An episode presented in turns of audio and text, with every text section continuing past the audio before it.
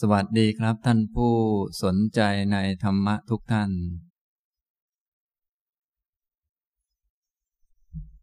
วันนี้บรรยาย ศึกษาและปฏิบัติธรรม ครั้งที่หนึ่งร้อยสามนะครับ วันนี้บรรยายในหัวข้อ เตรียมโสดาบัน ตอนที่สี่นะครับสำหรับหัวข้อนี้ที่ผมได้บรรยายก็ กล่าว ถึงพระสูตรแล้วก็หลักธรรมต่างๆ ที่พระอรหันตสัมมาสัมพุทธเจ้า ทรงแสดงเกี่ยวกับพระโสดาบันเอาไว้นะซึ่งแยกหัวข้อในการบรรยายไว้สามประเด็นด้วยกัน ประเด็นที่หนึ่งก็คือ ลักษณะและคุณสมบัติของพระโสดาบันสองคุณประโยชน์และอานิสงค์ของความเป็นพระโสดาบัน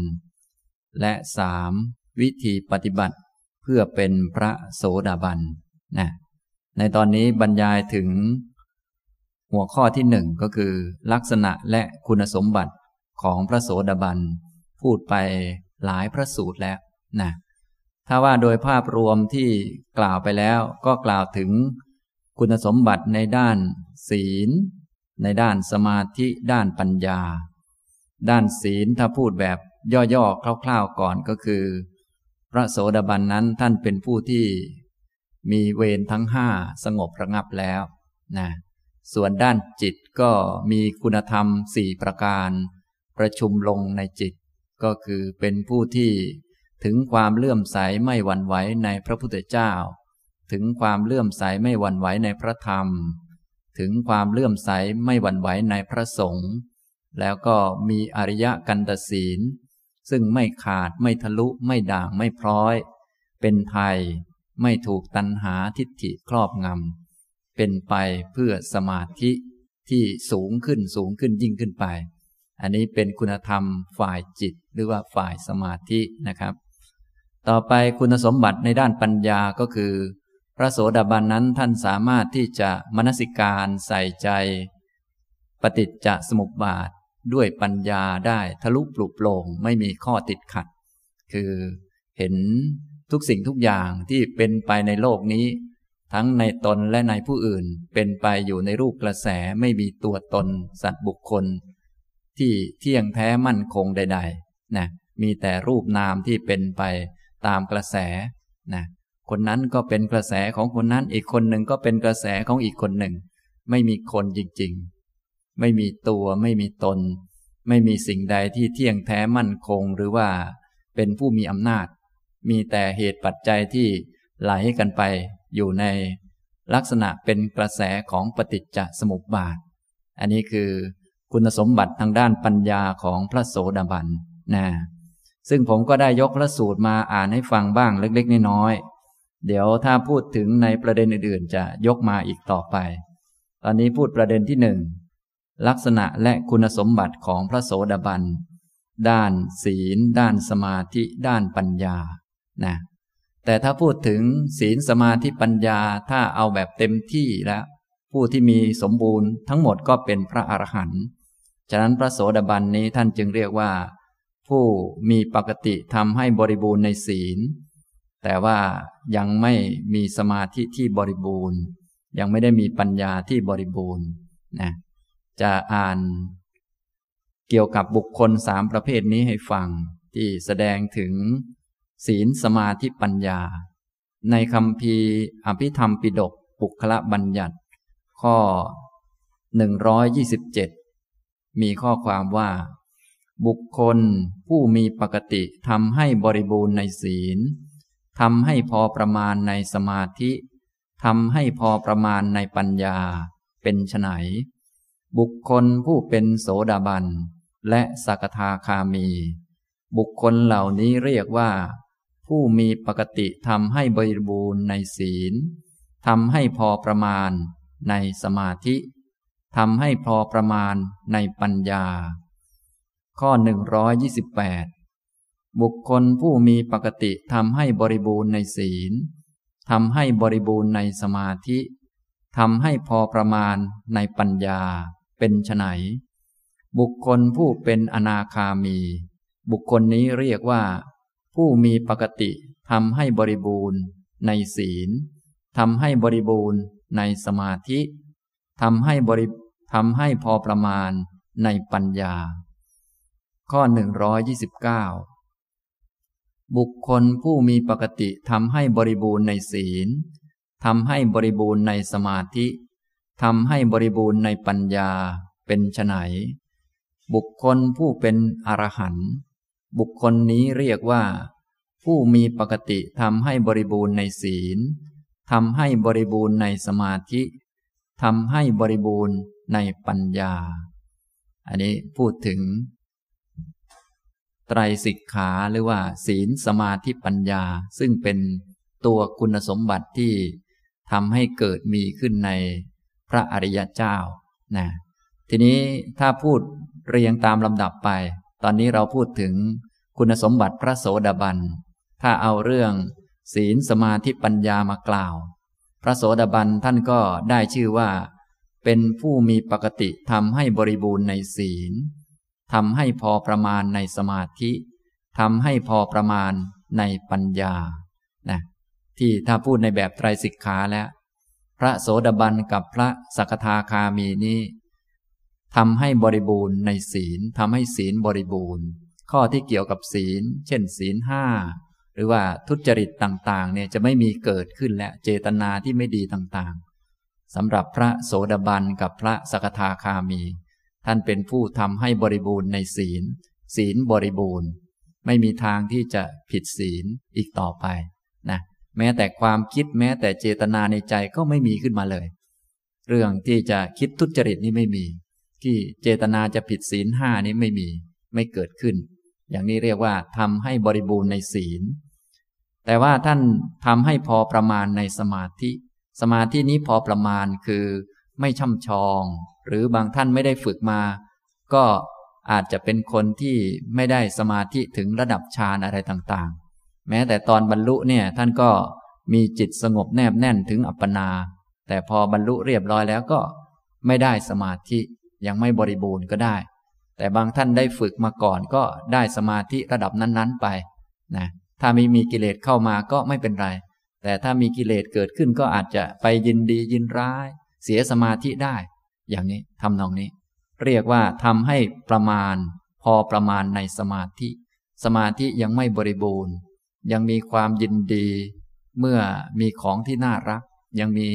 ความยินร้ายเมื่อเจอกับของที่น่าชังได้ อันนี้คือลักษณะพระโสดาบันกับพระสกทาคามีทำให้พอประมาณในสมาธิ และทำให้พอประมาณในปัญญานะปัญญายังไม่ทะลุปลุกโปร่งหรือว่ายังไม่ที่จะเห็นว่าสิ่งต่างๆ เป็นทุกข์ทั้งหมดยังไม่เห็น นะคือเข้าใจแล้วว่าสิ่งต่างๆ เป็นทุกข์ แต่ว่ามันยังไม่เข้าถึงอกถึงใจของท่านนะยังรู้ว่า เออ มันเป็นทุกข์ แต่ว่าเป็นของไม่เที่ยง แล้วก็ยังอยากได้อยู่บ้างอะไรบ้าง ยังไม่พอที่จะทิ้งได้ทั้งหมด อย่างนี้เรียกว่าทำให้พอประมาณในปัญญานะส่วนบุคคลผู้มีปกติทำให้บริบูรณ์ในศีลทำให้บริบูรณ์ในสมาธิ ทำให้พอประมาณในปัญญาก็คือพระอนาคามี พระอนาคามีนี้จะมีสมาธิบริบูรณ์ ไม่มีความยินดียินร้ายที่เกิดจากกามคุณทั้งห้า มีกามคุณดีๆ ก็ไม่ดีใจ กามคุณเสียไปหรือว่าไม่ถูกใจก็ไม่เกิดปฏิฆะขึ้นมา นี่ก็คือลักษณะของผู้ที่มีสมาธิที่บริบูรณ์ คือไม่ยินดีไม่ยินร้าย ต่ออารมณ์ต่างๆ นั่นเอง พวกเราก็คงพอมีสมาธิบ้าง แต่ว่าน้อยเหลือเกินนะเขาก็เลยเรียกว่าคณิกะสมาธิบ้าง หรือสมาธิเล็กๆน้อยๆบ้าง พอถูกอารมณ์แรงกว่านั้นขึ้นมา กระทบเข้าก็ยินดียินร้ายนะท่านจึงให้พวกเราฝึกกรรมฐานเพื่อที่จะทำให้จิตมั่นคงมีกำลังขึ้น อย่าไปยินดียินร้ายมากนัก อย่างนี้นะฉะนั้นตัววัดสมาธิก็คือ การที่ถูกอารมณ์ต่างๆ ในโลกกระทบเข้าแล้วมีความตั้งมั่นได้ ไม่ยินดี ไม่ยินร้าย ไม่เกิดความรัก ไม่เกิดความชัง อันนี้คือลักษณะของสมาธินะพระอนาคามีท่านมีสมาธิบริบูรณ์ ถ้าได้อริยมรรคประชุมรวมกันสามครั้งแล้ว แม้กระทั่งไม่ต้องทำสมาธิ ก็มีสมาธิบริบูรณ์ตลอด เพราะว่าไม่ยินดีไม่ยินร้ายไปตามอารมณ์ในโลกต่างๆ ฉะนั้นเวลาท่านเสียชีวิตหรือว่าตายนั่นเอง ถ้าไม่ได้เป็นพระอรหันต์ก็จะไปพรหมโลกโดยธรรมชาติ เพราะจิตของท่านเนี่ยมีสมาธิที่บริบูรณ์ นี่เป็นพระอนาคามี ส่วนผู้ที่มีปกติทำให้บริบูรณ์ในศีลทำให้บริบูรณ์ในสมาธิทำให้บริบูรณ์ในปัญญาก็คือพระอรหันต์นะพระอรหันต์นี้จะ รู้ว่าทุกอย่างเป็นทุกหมด ทุกอย่างเป็นทุกไม่น่าเอาทั้งหมด อันนี้ก็จะหมดความยึดมั่นถือมั่นไปได้ อย่างนี้นะครับ เนี่ยผู้ที่มีปัญญาบริบูรณ์ก็คือรู้จักโลกทั้งหมดว่าเป็นทุกข์จิตก็จะเข้าถึงนิพพาน ส่วนระดับพระโสดาบันนี้ ท่านเห็นนิพพานแต่ยังเข้าไม่ถึง ก็เนื่องจากปัญญายังไม่บริบูรณ์นั่นเอง เมื่อปล่อยวางได้ไม่หมดก็ยังไม่เข้าถึงสิ่งที่เป็นทั้งหมดคือนิพพานนะเมื่อผู้ที่มีปัญญาสูงสุดแล้ว เป็นพระอรหันต์ปล่อยวางโลกได้ทั้งหมด ปล่อยวางสังขารได้ทั้งหมด ก็เข้าถึงนิพพานต่อไป อย่างนี้นะครับ นี้ถ้าพูดในแบบสิกขาสามศีลสมาธิปัญญา พระโสดาบันที่เรากล่าวถึงนี้ คุณสมบัติของท่านในด้านนี้ก็คือ เป็นผู้ บริบูรณ์ในศีล พอประมาณในสมาธิ พอประมาณในปัญญาคำว่าพอประมาณก็คือ ยังไม่เต็มยังไม่บริบูรณ์ แต่มีและมี ยังไม่เต็มไม่บริบูรณ์ ทีนี้ก็แล้วแต่แต่ละท่านไปบางท่าน โสดาบันก็มีสมาธิเยอะก็มี แต่ถือว่ายังไม่บริบูรณ์เพราะยังไม่เป็นพระอนาคามี โสดาบันบางท่านมีปัญญาเยอะก็มี แต่ยังไม่บริบูรณ์อย่างนี้ ฉะนั้นท่านจึงใช้คำว่าพอประมาณ ก็คือพอที่จะเป็นโสดาบันนั่นแหละ ถ้าปัญญาไม่พอสมาธิไม่พอก็ไม่ได้เป็นโสดาบัน อย่างนี้ทำนองนี้นะครับ ฉะนั้นคำว่าเพียงพอในแต่ละบุคคลนี้ก็ไม่เหมือนกัน ท่านทั้งหลายถ้าต้องการเป็นระดับโสดาบันเนี่ยก็ต้องมีศีลที่บริสุทธิ์ที่ดี อันนี้พูดถึงคุณสมบัตินะศีลสมาธิพอประมาณปัญญาพอประมาณ ยังไม่บริบูรณ์อย่างนี้นะครับ ถ้าเป็นผู้บริบูรณ์ในศีลบริบูรณ์ในสมาธิบริบูรณ์ในปัญญา ก็เป็นพระอรหันต์อย่างนั้นสูงสุดนะนี้พูดเอาหัวข้อเกี่ยวกับศีลสมาธิปัญญามากล่าวนะครับ ประเด็นต่อไปที่จะพูดถึงคุณสมบัติของพระโสดาบันก็คือประเด็นเรื่องของการละกิเลส หลังจากที่พูดคุณสมบัติในแง่ศีลสมาธิปัญญามาหลายครั้งแล้ว ก็คงพอจะเข้าใจ ต่อไปก็จะพูดถึงในแง่การละกิเลสนะครับ ปกติถ้าพูดถึงการปฏิบัติธรรม เราทั้งหลายก็คงจะเน้นกันอยู่แล้วในแง่ของการละกิเลสนะทีนี้พระโสดาบันนี้ละกิเลสได้ไม่ทั้งหมดละได้บางส่วน กิเลสทั้งหมดเป็นสิ่งที่ควรละ อันนี้แน่นอนอยู่แล้วนะแต่ผู้ที่จะละได้ทั้งหมดก็ต้องเป็นพระอรหันต์ ทีนี้พระโสดาบันท่านละกิเลสอะไรได้บ้าง หลายๆ ท่านที่ได้ศึกษามาแล้วก็คงจะพอทราบนะในคราวนี้ก็จะมาเรียนเพิ่มเติมอีกครั้งหนึ่งนะครับ ผมจะอ่านพระสูตรให้ฟังก่อนจากคำพีอังคุตรนิกาย จัตุกะนิบาตสมณะสูตร ข้อ 241 พระผู้มีพระภาคตรัสว่า ภิกษุทั้งหลาย สมณะที่หนึ่ง สมณะที่สองสมณะที่สามและสมณะที่สี่มีในพระธรรมวินัยนี้เท่านั้น ลัทธิอื่นว่างจากสมณะทั้งสี่เธอทั้งหลายจงบรรลือสีหนาฏโดยชอบเถิด สมณะที่หนึ่งเป็นอย่างไร คือภิกษุในธรรมวินัยนี้ เพราะสังโยชน์สามประการสิ้นไป จึงเป็นพระโสดาบัน ไม่มีทางตกต่ำ มีความแน่นอนที่จะสำเร็จสัมโพธิในวันข้างหน้า นี้เป็นสมณะที่หนึ่ง สมณะที่สองเป็นอย่างไร คือภิกษุในธรรมวินัยนี้ เพราะสังโยชน์สามประการสิ้นไป และเพราะราคะโทสะโมหะ เบาบาง จึงเป็นพระสกทาคามี มาสู่โลกนี้ครั้งเดียวเท่านั้น ก็จะทำที่สุดแห่งทุกข์ได้ นี้เป็นสมณะที่สอง สมณะที่สามเป็นอย่างไร คือภิกษุในธรรมวินัยนี้ เพราะสังโยชน์เบื้องต่ำห้าประการสิ้นไป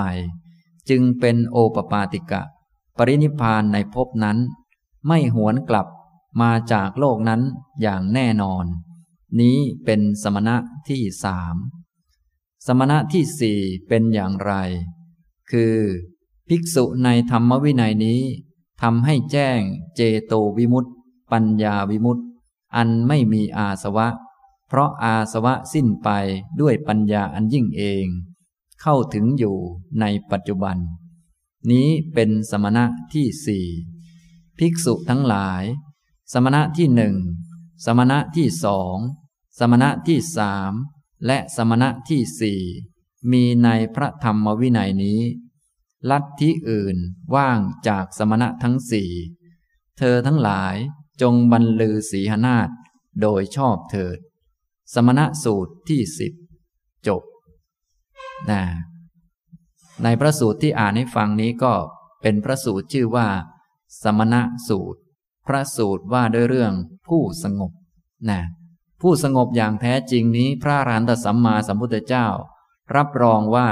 มีเฉพาะในพระพุทธศาสนาเท่านั้น แต่ถ้าสมมุติบัญญัติต่างๆว่าเป็นพระเป็นสมณะเป็นปริพาชกอย่างนี้ก็เป็นสมมุติมีอยู่ทั่วไป แต่ถ้าว่าโดยระดับสูงสุดหรือว่าโดยสภาวะที่แท้จริงคำว่าสมณะที่แท้จริงเนี่ยมีเฉพาะในธรรมวินัยนี้ ทีนี้คำว่าสมณะที่แท้จริงนี้ แปลว่าผู้สงบ หมายถึงผู้ที่กิเลสสงบนะผู้ที่กิเลสสงบราบคาบอย่างแท้จริงไม่เกิดอีก มีเฉพาะในพระธรรมวินัยนี้ ส่วนลัทธินิกายศาสนาอะไรต่อมีอะไรอื่น ๆนั้น ก็อาจจะมีคนดี แต่ว่าไม่มีคนที่หมดกิเลสนะนะธรรมวินัยนี้จึงมีสมณะ แปลว่าผู้ที่สงบคำว่าสงบนี้ไม่ใช่จิตสงบ หรือว่าไม่ใช่อะไรสงบ แต่เป็นกิเลสมันสงบคำว่ากิเลสสงบคือกิเลสไม่เกิดอีกต่อไปเลย ดับเด็ดขาดโดยสิ้นเชิง เป็นสมุดเฉดนะอย่างท่านทั้งหลายนั่งนั่งอยู่ตอนนี้ กิเลสไม่มีที่ไม่มีเพราะยังไม่เกิด ไม่ใช่มันหมดไปแล้ว เดี๋ยวพอมีเหตุมีปัจจัยกระทบขึ้น ก็เกิดขึ้นมา อันนี้ก็เลยเรียกว่ายังมีกิเลส ที่ว่ายังมีกิเลสไม่ใช่กิเลสเป็นตัวตน นอนค้างอยู่ไม่ใช่อย่างนั้น กิเลสก็เป็นสังขารเหมือนกัน มีเหตุมีปัจจัยก็เกิดขึ้นนะฉะนั้นคนที่ไม่ตรัสรู้จริง ๆ ไม่สามารถที่จะบอกวิธีที่จะทำลายกิเลสเหล่านี้ได้ เพราะกิเลสมันไม่ได้มีตัวให้เห็น มันมีตอนมันเกิดเท่านั้น มีแต่พระพุทธเจ้าที่เป็นสัพพัญญูเป็นพระพุทธเจ้าเท่านั้นที่สามารถบัญญัติเทคนิควิธีการต่างๆ เพื่อทำให้กิเลสสงบระงับไม่เกิดขึ้นมาอีกได้ อย่างนี้ พระองค์จึงตรัส รับรองไว้ในที่นี้บอกว่า ภิกษุทั้งหลาย สมณะที่หนึ่งสมณะที่สองสมณะที่สามและสมณะที่สี่มีในธรรมวินัยนี้เท่านั้น ลัทธิอื่นว่างจากสมณะทั้งสี่เธอทั้งหลายจงบรรลือสีหนาฏโดยชอบเถิดนะอันนี้ก็เป็นคำที่พระพุทธองค์รับรอง ว่านอกศาสนาลัทธิอื่น ว่างจากสมณะทั้งสี่ว่างจากพระโสดาบัน พระสกทาคามี พระอนาคามี พระอรหันต์คนดี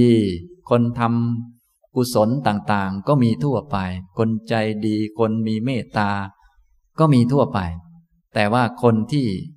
หมดกิเลสกิเลสไม่เกิดเนี่ยมีเฉพาะในพระพุทธศาสนาเนี่ยเรียกว่าสมณะ จึงแปลว่า ผู้สงบ คือกิเลสสงบ ที่ท่านทั้งหลายพากันมาปฏิบัติธรรมมาฟังธรรมเนี่ย ก็เพื่อจะเป็นสมณะนั่นแหละ เพื่อให้กิเลสมันสงบ เพราะว่า พอกิเลสมันเกิดขึ้นมันจะวุ่นวาย มันจะเร่าร้อน ที่เราร้อนก็เพราะกิเลส และถ้าไปทำตามกิเลสผลของมันก็ออกมาเป็นความทุกข์อย่างนี้ ตอนไม่มีกิเลสนี่ก็รู้สึกสบายทุกคนนะ ปลอดภัยดีอะไรดี แต่พอมันมีเหตุมีปัจจัยของไม่ปลอดภัยคือกิเลสต่างๆ ภัยต่างๆ เวรต่างๆก็มีขึ้นมาเนี่ยอย่างนี้ทำนองนี้ เราจึงมาฟังธรรมแล้วก็ประพฤติปฏิบัติ ตามอริยมรรคที่พระพุทธองค์ตรัสไว้ เพื่อจะ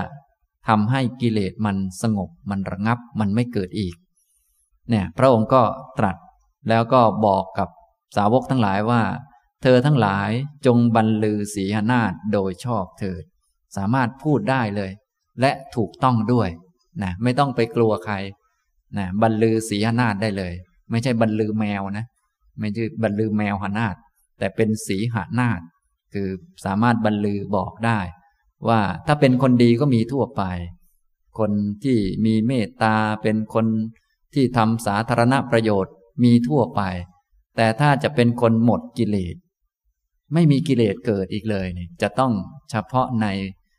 ธรรมวินัยนี้ ในพระพุทธศาสนาเท่านั้นอย่างนี้สามารถบรรลือศีนาฏได้ โดยชอบโดยถูกต้อง ไม่มีใครคัดค้านได้ บัณฑิตวินยูชนไม่คัดค้าน ส่วนปุถุชนผู้ไม่รู้เรื่องอาจจะคัดค้าน อันนั้นก็ฟังไม่ขึ้น เพราะว่าเป็นเสียงของคนไม่มีความรู้นะอย่างนี้ทำนองนี้นะครับ นี้พระพุทธองค์ตรัสรับรองไว้ สมณะที่หนึ่งสมณะที่สองสมณะที่สามและสมณะที่สี่มีในธรรมวินัยนี้เท่านั้น ลัทธิอื่นว่างจากสมณะทั้งสี่เธอทั้งหลายจงบรรลือศีหนาฏโดยชอบเถิดนะทีนี้ที่เรากำลังเรียนแล้วก็สนใจกันอยู่ในที่นี้ ก็เฉพาะสมณะที่หนึ่งเพราะว่าเริ่มต้นเท่านั้นเองนะถ้าทั้งหมดก็ บางทีพวกเราฟังอาจจะเหมือนแงนคอฟังนะฉะนั้นก็เริ่มต้นสมณะที่หนึ่งคือพระโสดาบันนี้เป็นอย่างไร พระพุทธองค์ก็ตรัสว่า สมณะที่หนึ่งเป็นอย่างไร คือภิกษุในธรรมวินัยนี้ เพราะละสังโยชน์เพราะสังโยชน์สามประการสิ้นไป จึงเป็นโสดาบัน ไม่มีทางตกต่ำมีความแน่นอนที่จะสำเร็จสัมโพธิ ในวันข้างหน้า นี้เป็นสมณะที่หนึ่งนะครับเนี่ยสมณะที่หนึ่งท่านก็มีคุณสมบัติในแง่ การละกิเลส ในแง่ความสิ้นไปของเครื่องผูกทางจิตเนี่ยอยู่สามประการ เพราะสังโยชน์สามประการสิ้นไป จึงให้ชื่อท่านว่า เป็นโสดาบันนี่พูดในแง่คุณสมบัติทางการละกิเลส ท่านทั้งหลายคงจะเคยได้ยินบ่อยๆ เวลาพูดถึงกิเลสนี่เรานิยมพูดถึงสังโยชน์บ้างอนุสัยบ้างอะไรบ้างนะแต่ว่าที่ผมจะสอนตอนนี้ก็จะพูดในแง่สังโยชน์เพราะว่าถ้าพูดหลายหมวดเกินไปบางทีก็จะกลายเป็นเรียนเรื่องกิเลสไปอีกนะแต่ตอนนี้เรามาเรียนเรื่องพระโสดาบันก็จะยกกิเลสมาบางกลุ่ม เพื่อเข้าใจง่ายนะในพระสูตรนี้ก็กล่าวถึงสังโยชน์สามประการสิ้นไป จึงเป็นโสดาบัน คำว่าสิ้นไปสิ้นไปนี้คือไม่เกิดอีก ที่ไม่เกิดอีกก็เพราะมีอริยมรรคมีองค์แปดประชุมรวมกันขึ้น เมื่อมีอริยมรรคเกิดขึ้น ก็ละกิเลสทำให้กิเลสหมดไปสิ้นไป กิเลสก็จะไม่เกิดอีก สังโยชน์สามประการนั้นก็คือ สักกายทิฏฐิ วิจิกิจฉา และสีลัพตะปรามาตเนี่ยก็เป็นกิเลสที่พระโสดาบันละได้ เป็นคุณสมบัติในแง่การละกิเลส สังโยชน์สามประการสิ้นไปอย่างนี้นะครับ ก็เป็นเพราะท่านมีคุณสมบัติด้านอื่นๆ คือมีศีลสมาธิปัญญา มีอริยมรรคมาประชุมกัน นั่นแหละ จึงทำให้กิเลสเหล่านี้หมดไปสักกายทิฏฐินี้คืออะไร หลายๆ ท่านในที่นี้คงจะเคยฟังมาแล้ว ผมก็เคยบรรยายมาแล้วนะ ก็จะพูดในทำนองทบทวนอาจจะไม่พูดแบบละเอียด เอาแบบทำนองทบทวน สักกายทิฏฐิก็คือ ความเห็นผิดที่ไปยึดรูปนามขันห้าว่าเป็นตัวเป็นตนเป็นของตน ถ้าแยกแยะออกมาก็เป็นลักษณะมียี่สิบลักษณะด้วยกัน เป็นลักษณะของทิฏฐิที่จำแนกแจกแจงออกมาในขันห้าขันละสี่ขันละสี่ก็เลยเป็นยี่สิบนี่เป็นอาการของมันปรากฏออกมา ส่วนตัวสภาวะก็คือตัวทิฏฐิตัวความเห็นที่ผิดพลาด ว่ามีตัวมีตน มีตนที่ยังแท้ถาวรออยู่คนหนึ่ง อย่างนี้คือสักกายทิฏฐิ ลักษณะของสักกายทิฏฐิที่เห็นง่ายๆ เห็นจัดจะเห็นชัดๆ และเป็นตัวแรงๆก็คือ ตัวที่รู้สึกว่าเราถูกเสมอ อันนี้คือสักกายทิฏฐิที่แรงๆท่านทั้งหลายก็จะมีความรู้สึกอย่างนั้นอยู่บ้าง ตอนมันเกิดขึ้น ตอนนี้อาจจะไม่รู้สึกว่ามีตัวตนเป็นผู้ถูกอะไร แต่พอมันเกิดขึ้น เนื่องจากมีอารมณ์กระทบเข้า จะเกิดความรู้สึกว่าเราถูกเสมอ จนกระทั่งแม้ทำผิดบ้างมันก็ยังรู้สึกว่าถูก เช่นว่า โอ้ คนเราเป็นปุถุชน มันก็ต้องมีผิดกันบ้างแหละเนี่ยอันนี้ก็คือสักกายทิฏฐิมันขึ้นมา คือทำผิดก็ยังรู้สึกว่าถูกนั่นเองนะคนเรามันก็มีพลาดกันบ้าง สี่ตีนรู้พลาด นักปราดรู้พลั้งเนี่ยจริงๆก็คือมันถูกนั่นแหละ นั่นคือสักกายทิฏฐินะอะไรก็ตามที่เกิดขึ้นมาแล้วรู้สึกว่าเราเป็นฝ่ายถูก กระทั่งผิดก็ยังถูกอยู่เลยนะคนเรามันก็มีผิดกันได้บ้างแหละนะย้อนยวนแน่ก็อันนั้นแหละคือสักกายทิฏฐิที่รุนแรง เพราะมันยึดรูปนามขันห้าว่าเป็นตน ทีนี้ตนนี้มันจะหัวแข็งที่สุด ฉะนั้นมันจึงเป็นฝ่ายผิดไม่ได้ มันไม่ยอมใคร แม้กระทั่งมันยอม มันก็ถือว่ามันถูกนะที่มันยอม ที่ยอมเขาได้เนี่ย เพราะเขาเป็นคนถูกเป็นคนดีเลยยอมได้ เนี่ยมันเป็นอย่างนี้ สรุปแล้วคือ จะยอมหรือไม่ยอมก็ตัวเองถูกหมดนะไม่ยอมให้ใครถูกนอกจากตัวเอง อย่างนี้นะครับ อันนี้ลักษณะแรงๆของสักกายทิฏฐินะครับ สักกายทิฏฐิจึงเป็นกิเลสหัวแข็งมาก เจอไม้หน้าสามก็ตีไม่หักนะ ไม้หักเลยนะเพราะว่ามันจะต้องถูกเสมอของมันแหละ อย่างนี้ แท้ที่จริงมันไม่มีหรอกตัวตนนะมันเป็นความเห็นที่ผิดพลาด แล้วก็ไปยึดขึ้นมา ยึดรูปนามขันห้าขึ้นมา อย่างนี้นะฉะนั้นคนที่มีทิฏฐิแรงๆถือรั้นขึ้นไปก็จะแก้ไขยาก ท่านทั้งหลายจึงควรฟังธรรมะให้ดี ๆ ในหลักธรรมท่านจึงให้เป็นผู้ที่มีจิตใจอ่อนโยน อย่าถือความเห็นของตนมากนักเพื่อว่าธรรมะจะได้เข้าไปชะล้างได้ แต่ถ้าหัวแข็งเป็นคนเจ้าทิฏฐิดื้อรั้น อันนี้ก็จะแก้ไขยากเนื่องจากเป็นกิเลสตัวขวางตัวแรกเลยนะอย่างพวกเราชอบพูดกันว่า เออฉันก็เป็นของฉันอย่างนี้นะก็เป็นนี่นี่ฉันของฉันอย่างนี้ อะไรอย่างนี้ อันนี้คือสักกายทิฏฐิที่แรงมาก อันนี้จะแก้ไขไม่ได้นะครับ โดยเฉพาะคนที่อายุมากแล้วก็ดีอะไรก็ดี ก็ยิ่งแรงกว่าปกติ เนื่องจากได้ผ่านประสบการณ์อะไรมาเยอะถือว่าตนได้มีความรู้มาก อะไรต่อมีอะไร พอตนรู้มากฉันก็ถูก พอคนอื่นทำไม่ถูกใจหรือว่าอะไรต่อมีอะไรขึ้นมาก็รู้สึกว่า เออ ฉันก็เป็นของฉันอย่างนี้ ฉันไม่เปลี่ยนหรอก เป็นอย่างนี้มานานแล้ว จริง ๆ ที่เป็นอย่างนี้เพิ่งเป็นเมื่อกี้นี่แหละ ที่ไม่ยอมเปลี่ยนเพิ่งเกิดขึ้นเมื่อกี้นี่ก็คือเจ้าสักกายทิฏฐิเนี่ยนะแต่มันเอาขันอดีตก็ดีขันโน่นขันนี่มาประชุมรวมกัน แล้วมันก็หัวแข็งขึ้นมา ทื่อขึ้นมาอย่างนี้ ทุกท่านก็เคยคงจะเคยได้มีกันบ้างอยู่แล้ว แล้วคงจะรู้พิษสงว่ามันเป็นทุกข์ขนาดไหน มันเดือดร้อนมันรำคาญใจ เป็นทุกข์ขนาดไหนนะบางครั้งจนไม่ยอมฟังใครเลย บางทีก็ต้องไปหาเหตุผล มาให้ตัวเองดูดี ให้ตัวเองถูกอย่างนั้นอย่างนี้ วุ่นวายไปมากนะจึงเป็นกิเลสตัวร้ายนะครับ นี่คือหน้าตาของสักกายทิฏฐินะพูดให้ท่านเห็นตัวชัดๆจัดๆก็คือ ลักษณะที่รู้สึกว่าเราถูกเสมอนั่นแหละนั่นแหละมันขึ้นมาแล้วนะอย่างนี้ ถึงแม้เราจะผิด ก็ยังถูกอยู่เลย ต้องมีผิดกันบ้างแหละคนเรา ต้องมีพลาดกันได้บ้างแน่อย่างนี้ทำตรงนี้นะครับ อันนี้คือสักกายทิฏฐินะ ความเห็นผิดว่ากายใจนี้เป็นตัวเป็นตน ถ้าแจกแจงแยกแยะออกมาโดยละเอียดก็แยกแยะออกมาตามขันห้า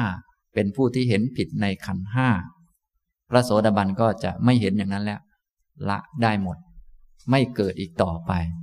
นะอย่างนี้คำว่าละคือมันไม่เกิดอีก มันไม่เกิดอีก อย่างพวกเราตอนนี้ก็ไม่เกิด แต่ว่ามันยังเกิดได้อีก พระโสดาบันตอนนี้ไม่เกิดตอนต่อไปก็ไม่เกิด เนื่องจากมีอริยมรรคเข้ามา เกิดขึ้นแทนแล้ว อย่างนี้ทำนองนี้นะครับสักกายทิฏฐิยี่สิบนั้นมีอะไรบ้าง ก็แยกไปตามขันห้าขันละสี่ขันละสี่ เห็นรูปโดยความเป็นตน เห็นตนมีรูป เห็นรูปในตน เห็นตนในรูป เห็นเวทนาว่าเป็นตน เห็นตนมีเวทนา เห็นเวทนาในตน เห็นตนในเวทนา เห็นสัญญาว่าเป็นตน เห็นตนมีสัญญา เห็นสัญญาในตน เห็นตนในสัญญา เห็นสังขารว่าเป็นตน เห็นตนมีสังขารเเห็นสังขารในตน เห็นตนในสังขาร เห็นวิญญาณว่าเป็นตน เห็นตนมีวิญญาณ เห็นวิญญาณในตน เห็นตนในวิญญาณเนี่ยจำได้กันบ้างไหมครับเนี่ย บางคนมีมากจนแยกไม่ออกนะรู้สึกว่าฟังแล้วยากเหลือเกิน ฟังไม่รู้เรื่องไม่เข้าใจนะที่เรารู้สึกว่ามันไม่เข้าใจมันไม่รู้เรื่องนั่นแหละ คือตัวเองมีเยอะเกินไปเลยแยกยังไม่ออก เหมือนกับเรารู้สึกว่าไม่ค่อยมีกิเลสนั่นแหละ เราไม่ค่อยผิดอะไรแสดงว่ามันผิดเยอะนะแบบพวกเราชอบพูดเนี่ยเนี่ยฉันก็ไม่เห็นผิดอะไรนะมาว่าฉันทำไมเนี่ย ฉันร้องไห้จะตายอยู่แล้วเป็นทุกข์เป็นทุกข์น้อย อกน้อยใจ ฉันผิดอะไรแล้วเนี่ย มันน้อยใจจนเป็นทุกข์จะตายอยู่แล้ว ยังไม่รู้ว่าตัวเองผิดอะไร ฉะนั้นพวกที่ไม่รู้ว่าตัวเองผิดอะไร อันนี้แหละ พวกนี้แหละผิดมากที่สุด ก็เหมือนกับ ผมพูดไปยี่สิบชื่อนี่โอ้อะไรอาจารย์ แสดงว่าคนนั้นมีเยอะเลยไม่รู้จัก แต่ถ้ามีน้อยลงจะเริ่มรู้จัก อย่างนี้ทำนองนี้นะครับ ฉะนั้นท่านทั้งหลายก็อย่าผิดมาก พวกที่ผิดมากที่สุดคือไม่รู้ว่าตัวเองผิดอะไรนั่นแหละ อันนั้นคือผิดมากที่สุดเลย ฉะนั้นถ้าเริ่มรู้ว่า ผิดอะไรบ้างก็แสดงว่าผิดน้อยลง ท่านพอรู้ไหมตัวเองผิดอะไรบ้าง เวลาความทุกข์เกิดขึ้นเนี่ย รู้ไหมมันผิดตรงไหน นะน้อยอกน้อยใจคนนั้นทำไม่ถูกใจขึ้นมารู้ไหมว่าตัวเองผิดอะไร ไม่ใช่ฉันผิดอะไรมาว่าฉันทำไม อย่างนี้มันผิดตลอดแหละอย่างเนี้ย ถ้าไม่รู้ว่าตัวเองผิดอะไร อันนี้คือ ผิดมากที่สุดแล้ว สักกายทิฏฐิมันบังเต็มที่เลย ตนเองต้องถูกเสมอ ฉะนั้นจึงถามต่อมาว่าฉันผิดอะไร ฉะนั้นจะไม่มีปัญญาเข้ามาเลย ท่านจึงอย่าให้มันเกิดมานะตัวเนี้ย ถ้าตัวนี้มาเมื่อไหร่เราสนิทเลยนะ ไม่ฟังใครแล้ว ตัวเองถูกเสมอทีเดียว อะไรตัวเองอย่างนั้นอย่างนี้ ต้องให้คนอื่นมาเอาใจมันพูดอย่างนั้นอย่างนี้ จนมันถูกใจมันพอใจนั่นแหละ อย่างนี้ทำนองนี้ ก็เหมือนพวกเราทั้งหลายเวลาเถียงกันไม่พอใจกันน้อยใจกันก็ดี จะมีอะไร ก็นอกจากมีตัวตนขึ้นมาตัวหนึ่งมันไม่ยอมใคร เสร็จแล้วอีกคนหนึ่งก็ต้องหาคำพูดมาให้ไอ้ตัวนี้มันยอม เท่านั้นแหละ มีอยู่เท่านั้นที่เล่นละครกันอยู่ทุกวันทุกวันเนี่ยก็บริหารกันไปอย่างนี้ นะมันจึงเหนื่อยยากและลำบากนะทำนองนี้เนี่ยมีแต่คำสอนของพระพุทธเจ้าเท่านั้นที่จะดับมันได้ทำให้มันไม่เกิดอีก มันเป็นตัวร้ายนะ อยู่ด้วยกันครอบครัวสามีภรรยา ถ้าไอ้ตัวนี้ขึ้นมามันก็เถียงกันนะ มันไม่ยอมกัน อย่างนี้เป็นแม่เป็นลูกกันก็เถอะอะไรก็เถอะมันก็ขึ้นมา อย่างนี้ เวลาขึ้นมาแล้วไม่ยอม ต้องให้อีกฝ่ายหนึ่งเอาใจให้ถูกใจอย่างนู้นอย่างนี้ วุ่นวายกันไป เหนื่อยทั้งฝ่ายเราเหนื่อยทั้งฝ่ายคนอื่นเนี่ยเขาเรียกว่า เป็นไปเพื่อทุกข์แก่ตัวเองและทุกข์แก่ผู้อื่น ไม่เป็นประโยชน์แก่ตนและไม่เป็นประโยชน์แก่ผู้อื่น ฉะนั้นอย่าไปทำตามมัน ให้ทำตามมรรคตามคำสอนที่พระพุทธเจ้าตรัสเอาไว้ การปฏิบัติตามพระพุทธเจ้านี้จะเป็นไปเพื่อประโยชน์แก่ตนเอง เพื่อประโยชน์แก่ผู้อื่น ไม่เดือดร้อนตนเอง ไม่เดือดร้อนผู้อื่น ให้มาทำตามนี้นะอันนี้สักกายทิฏฐินะครับ คือความเห็นผิดว่าเป็นตัวเป็นตน มีตัวมีตนเที่ยงแท้ถาวร มั่นคงอันใดอันหนึ่ง อันนี้เป็นลักษณะของมัน ถ้าแจกแจงให้ละเอียดออกไป ก็เลยเป็นสักกายทิฏฐิยี่สิบเห็นรูปว่าเป็นตน หน้าตารูปร่าง ธาตุดินน้ำไฟลมมาประชุมกัน เป็นผมขนเล็บฟันหนังมารวมกันนี่แหละ เป็นเราเป็นตน อันนี้เห็นรูปว่าเป็นตนส่องกระจกมองหน้าตัวเองก็นี่แหละเราเนี่ยนี่แหละเราถ้ามีสิวขึ้นหน้าก็รู้สึกว่า นี่เราไม่ใช่แล้วนะต้องเอาอันนี้ออกจึงจะเป็นเราอะไรก็คิดไปเรื่อยนะบางคนแค่ผมทรงนี้แหละ จึงจะเป็นเรา อันนี้แค่นี้ ถ้าผมขาวไปอะไรไป มันก็ไม่ค่อยเป็นเราต้องย้อมมันให้ดำให้สีนี้ บางคนก็ไปสีน้ำตาลบ้างสีนู้นสีนี้จจึงจะเป็นเรา อันนี้เป็นต้น นี้เป็นสักกายทิฏฐิ ที่มันยึดรูปว่าเป็นตน แต่ที่จริงเส้นผมมันจะดำจะขาวมันก็ไม่รู้เรื่อง หรือจะย้อมเป็นสีม่วง มันก็ไม่รู้เรื่องเหมือนกัน มันไม่เป็นอะไรทั้งนั้นแหละ มันก็เป็นรูป เป็นธาตุเท่านั้นเองนะส่วนเป็นเราเนี่ยเป็นความยึด ความเห็นผิด สักกายทิฏฐินะพวกที่ไม่เคยฟังธรรมก็เป็นกันเต็มที่ ส่วนพอฟังธรรมแล้วก็ชักจะเริ่ม น้อยลงก็จะเริ่มมองเห็น ฉะนั้นถ้าคนผิดเต็มที่นี่จะไม่รู้เลยนะเรื่องนี้ท่านทั้งหลายไม่รู้ว่าว่าว่าผิดเต็มที่อยู่ไหมเนี่ย คงไม่เต็มที่นะ ได้ฟังธรรมได้ปฏิบัติมาบ้างเนี่ย ต่อไปก็คงจะเริ่มเห็นว่าอ๋อมันขึ้นมาตอนเนี้ยมันขึ้นมาแล้วไอ้เจ้าตัวเนี้ยนะ มันจะทำให้ยุ่งยากอย่างนั้นอย่างนี้หลากหลายนะครับ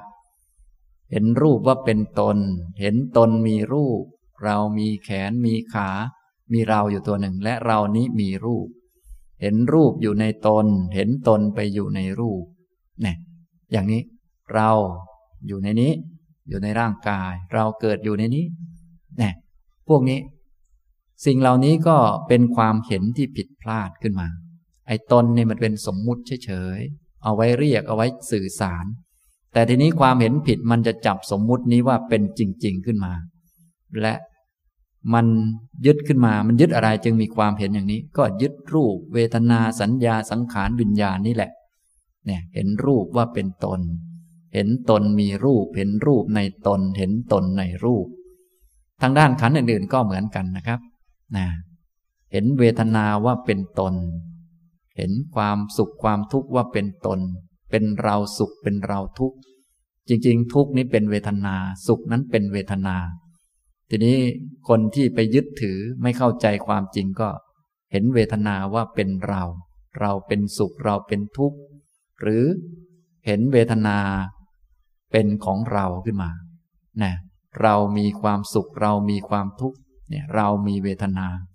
เห็นเวทนาอยู่ในเราเห็นเราอยู่ในเวทนา เราปวดจะตายอยู่แล้วก็ว่าไปนะพวกนี้แท้ที่จริงที่จะตายอยู่แล้วนี่คือเวทนาไม่มีเราหรอก แต่บางทีพอปวดขึ้นมาจริง ๆ เราจะตายอยู่แล้ว อาจารย์ไม่เจอบ้างก็แล้วไป ตอนนี้ผมจะตายแล้ว ก็เอาผมไปไว้ในเวทนามันก็จะตายแล้วอยู่นั่นแหละมันเป็นอย่างนั้นไปเรื่อย เนี่ยเป็นความเห็นผิด เป็นความเห็นผิด เราจะอยู่ได้เราจะตาย พอขันจะแตกก็ว่าเราจะตาย พอขันอยู่ได้สบายก็ว่าเราอยู่สบาย ก็มีแต่เรื่องตัวตน ยึดถือขึ้นมา อย่างนี้นะสัญญาก็เหมือนกัน เห็นสัญญาว่าเป็นตนเป็นคนเป็นหญิงเป็นชายนะอย่างผมนั่งอยู่ข้างหน้าเนี่ย ก็ว่าเป็นอาจารย์สุภีจริง ๆ อยู่ข้างหน้าเนี่ย อันนี้ก็ไปเห็นสัญญาว่าเป็นคนแต่ที่จริงอาจารย์สุภีอยู่ที่ไหนครับเนี่ย นั่งอยู่ข้างหน้า ไม่ใช่ อาจารย์สุภีนี้อยู่ในสัญญา เป็นสัญญาเกิดขึ้น เรียกว่าปุริสสัญญา เป็นสัญญามันเกิดในจิตขึ้นมา พอสัญญามันบอกว่านี่คือคนผู้หญิงผู้ชายขึ้นมา เราก็ไปนึกว่าเป็นคนเป็นหญิงเป็นชายตามมัน เหมือนกับเราเป็นคนนั้นคนนี้เราเป็นคนสำคัญไม่สำคัญทำไมเราจึงเป็นคนสำคัญครับ เพราะมันกำหนดสัญญามันบอก มันกำหนดว่าเราเป็นคนสำคัญก็เลยสำคัญขึ้นมา เราเชื่อมันไหมว่าเราสำคัญจริง บางคนบอกใช่สำคัญจริง อันนี้ก็เห็นสัญญาว่าเป็นตน เห็นตนมีสัญญาอย่างนั้นอย่างนี้ ตนมีความสำคัญอย่างนั้นอย่างนี้ ตนมีตำแหน่งนั้นตำแหน่งนี้มีความรู้นั้นความรู้นี้ อันนั้นคืออะไร อันนั้นคือสัญญาเนี่ยกำหนดให้มันสำคัญมันก็เลยสำคัญกำหนดให้สูงก็เลยสูงกำหนดให้ต่ำก็ต่ำ แล้วตนมีความสูงมีความต่ำไหมเนี่ยอย่างนี้ก็เห็นสัญญาว่าเป็นตน เห็นตนมีสัญญา เห็นสัญญาในตนเห็นตน ในสัญญา ตนอยู่ในตำแหน่งนั้น ตนอยู่ในตำแหน่งนี้ ตนอยู่ในภาวะนั้น ตนอยู่ในภาวะนี้ ตนอยู่ในสำคัญ ตนเป็นผู้สำคัญในงานนี้งานนี้ ถ้าไม่มีตนแล้ว ไม่มีเราไปแล้วงานคงจะกล่อยแล้ว ก็คิดไปเรื่อย นี่มันยึดสัญญา นะยึดสัญญาทำนองนี้ พอเข้าใจไหมครับเนี่ยเห็นสัญญาว่าเป็นตน เห็นตนมีสัญญา เห็นสัญญาในตน เห็นตนในสัญญานะสัญญามันเป็นการกำหนด ให้เป็นสิ่งนั้นสิ่งนี้ อย่างแก้วเนี่ย แก้วอยู่ที่ไหนครับเนี่ยแก้ว แก้วอยู่ในใจ อยู่ในสัญญากำหนดให้เป็นแก้วก็เลยเป็น จริง ๆ มันเป็นแก้วไหม หรือมันไม่ใช่แก้วกำหนดให้มันเป็นมันก็เป็นกำหนดให้มันไม่เป็นมันก็ไม่เป็น มันอยู่ในใจเราแหละ ทีนี้ถ้าเราไปเชื่อมันว่ามันจริง เราก็หลงมันแล้วนะทีนี้บางคนไปหลงสัญญาว่าเป็นคนเป็นหญิงเป็นชาย เป็นตัวตน เป็นเราขึ้นมานั่นแหละเขาเรียกว่าสักกายทิฏฐิ ก็ไปยึดเจ้าสัญญา จริง ๆ สัญญามันกำหนดว่าเราเป็นนั่นเป็นนี่เอาไว้ ใช้ในการสื่อสาร เอาไว้บริหารทุก นี่ยเราเป็นสามีเราเป็นภรรยานะใครบอกว่าเราเป็นภรรยา สัญญามันกำหนด ทีนี้บางคนเชื่อสัญญาเราเป็นจริง ๆ นะแน่อย่างนี้ก็ว่าไปทำนองนี้นะเหมือนท่านเป็นคนเนี่ย ท่านเป็นคนจริงๆไหมคนอยู่ที่ไหน อยู่ในการกำหนดให้เป็นคน ก็เลยเรียกว่าเป็นคนนะกำหนด ถ้าเราไปยึดว่าเราเป็นคนจริง ๆ ขึ้นมาก็เป็นการ ยึดสัญญาเห็นสัญญาว่าเป็นตน เป็นคนเป็นหญิงเป็นชาย แต่ที่จริงคนนี้เป็นสมมุติ นี่พอเข้าใจไหมครับ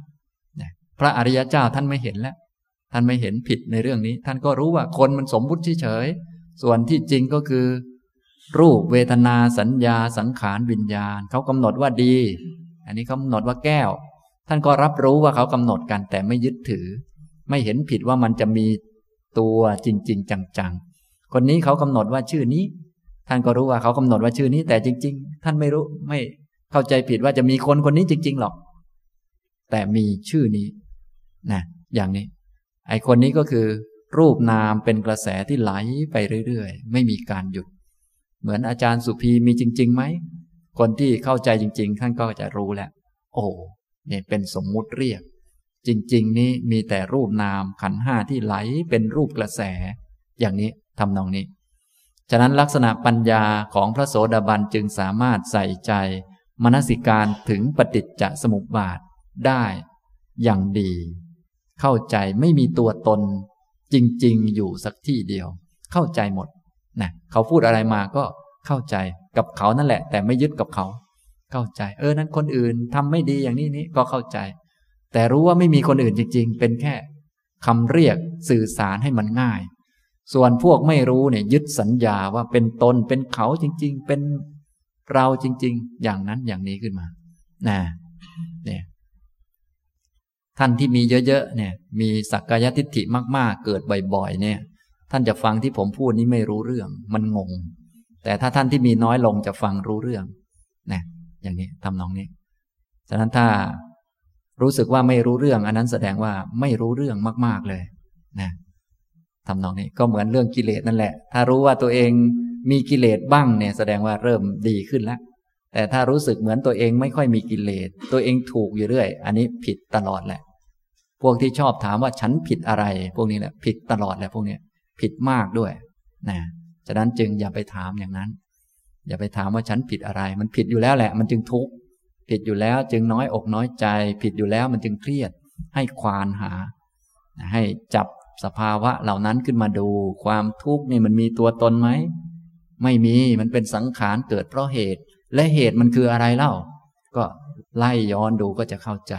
อย่างนี้นะครับ ต่อไปก็เรื่องสังขาร สังขาร บุญบาป กุศล อกุศลเนี่ย ทั้งดีทั้งไม่ดี คนก็ยึดกันมาก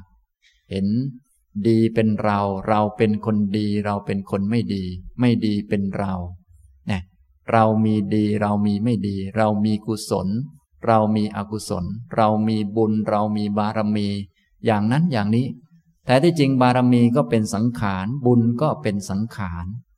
นะ ถ้าเห็นว่าเรามีบุญจริง ๆ อันนี้เป็นสักกายทิฏฐิ บุญก็เป็นบุญเป็นสังขาร แต่นี่เขาเห็นตนมีสังขาร เรามีบุญ เรามีบาปนะเราเป็นคนดีเราเป็นคนไม่ดี พวกนี้เราอยู่ในบุญบุญอยู่ในเรา พวกนี้ล้วนเป็นสักกายทิฏฐินะครับ ฉะนั้นลักษณะของสักกายทิฏฐิหลัก ๆ ก็คือมีเราโผล่มาคนหนึ่ง แล้วอาจจะเป็น สิ่งนั้นเลย หรือมีสิ่งนั้นสิ่งนี้ หรือตนไปแทรกอยู่ในสิ่งนั้นสิ่งนี้ หรือสิ่งนั้นสิ่งนี้มาอยู่ในตน แท้ที่จริงตนไม่มีจริง เป็นแค่สมมุติเฉยๆนะวิญญาณก็เหมือนกัน เราเห็นเราได้ยินเรารับรู้เรื่องนั้นเรื่องนี้ การรับรู้ของเรามีเราอยู่ในการรับรู้นั้นแท้ที่จริงมีการรับรู้แต่ไม่ได้มีเราอยู่ในการรับรู้ มีเราอยู่ในเหตุการณ์นั้น เหตุการณ์นี้นะอย่างเหตุการณ์ตอนนี้มีขึ้นมีการฟังธรรมขึ้นมา ท่านอยู่ในเหตุการณ์ด้วยไหมดิฉันอยู่ในเหตุการณ์ค่ะ เป็นผู้เห็นเหตุการณ์ค่ะ นี่ก็สักกายทิฏฐิเนี่ยพวกเรานี่มันชอบโชว์ตัวตนอยู่เรื่อยนะดิฉันอยู่ในเหตุการณ์นะอย่างนั้นอย่างนี้อ้าวนะอ้าวแหละนะถ้ารู้สึกว่ามีจริงจังขึ้นมาก็ มีเราอยู่ในวิญญาณ แต่ที่จริงที่รับรู้เรื่องนั้นเหตุการณ์นั้นก็คือมีวิญญาณเกิดขึ้นรับรู้ มีเราไหมครับ ไม่มีเป็นแค่คำสมมุติเรียกให้มันง่ายในการสื่อสารเท่านั้นเองนะอย่างนี้ทำนองนี้ฉะนั้นคำพูดต่างๆ ของชาวโลกที่เขาพูดกันเนี่ยถ้าเรารู้สึกว่าจริงจังขึ้นมา อันนั้นคือสักกายทิฏฐินี่ดูง่าย มีคนนั้นจริง ๆ มีคนนี้จริง ๆ มีเราอยู่ในเหตุการณ์จริง ๆ เราเห็นเหตุการณ์จริง ๆ คนนั้นทำนี้จริง ๆ คนนี้ทำนั้นจริง ๆ นั้นคือสักกายทิฏฐิ มีเราจริง ๆ มีเขาจริง ๆ นั่นแหละ คือสักกายทิฏฐิ นี่พอเข้าใจไหมครับ ซึ่งสักกายทิฏฐิตัวนี้ก็เกิดจากการไปยึดรูปนามขันห้านี่แหละ ท่านจึงว่า เพราะยึดรูป ความเห็นผิดว่าเราจึงมีขึ้น เพราะไม่ยึดรูปความเห็นผิดว่าเราก็ไม่มีนะมันอยู่ที่ความยึดเท่านั้นเอง เพราะไม่รู้จักรูปว่าเป็นรูปมันก็ไปยึด เพราะยึดรูปความเห็นผิดว่าเรามีมันก็มีขึ้นอันเรานี่มันมีขึ้นมาทีหลัง มันมีในความเห็นที่ผิดพลาดเท่านั้น พระโสดาบันก็ละความเห็นผิดตัวนี้ก่อนนะต่อไปแม้จะมีเราของเราโผล่ขึ้นมาอีก ท่านก็ไม่งงแล้ว ท่านเข้าใจแล้ว อ๋อ นี่เป็นสิ่งที่เกิดขึ้น มาภายหลังเป็นอุปทานเกิดขึ้นมาจากความยึด ไม่มีเราจริง ๆ เป็นแค่กระบวนการปฏิจจสมุปบาทตามเหตุปัจจัยว่า เพราะผัสสะเป็นปัจจัยเวทนาจึงมีขึ้น เพราะเวทนาเป็นปัจจัยตัณหาจึงมีขึ้น เพราะตัณหาเป็นปัจจัยอุปทานจึงมีขึ้น เท่านั้นเอง เป็นแค่ความยึดความถือ ไม่มีตัวตนจริง ๆ มีแต่ตัวตนที่เกิดจากความยึดความถือ เป็นครั้งครั้งพอเลิกถือมันก็ไม่มีนะ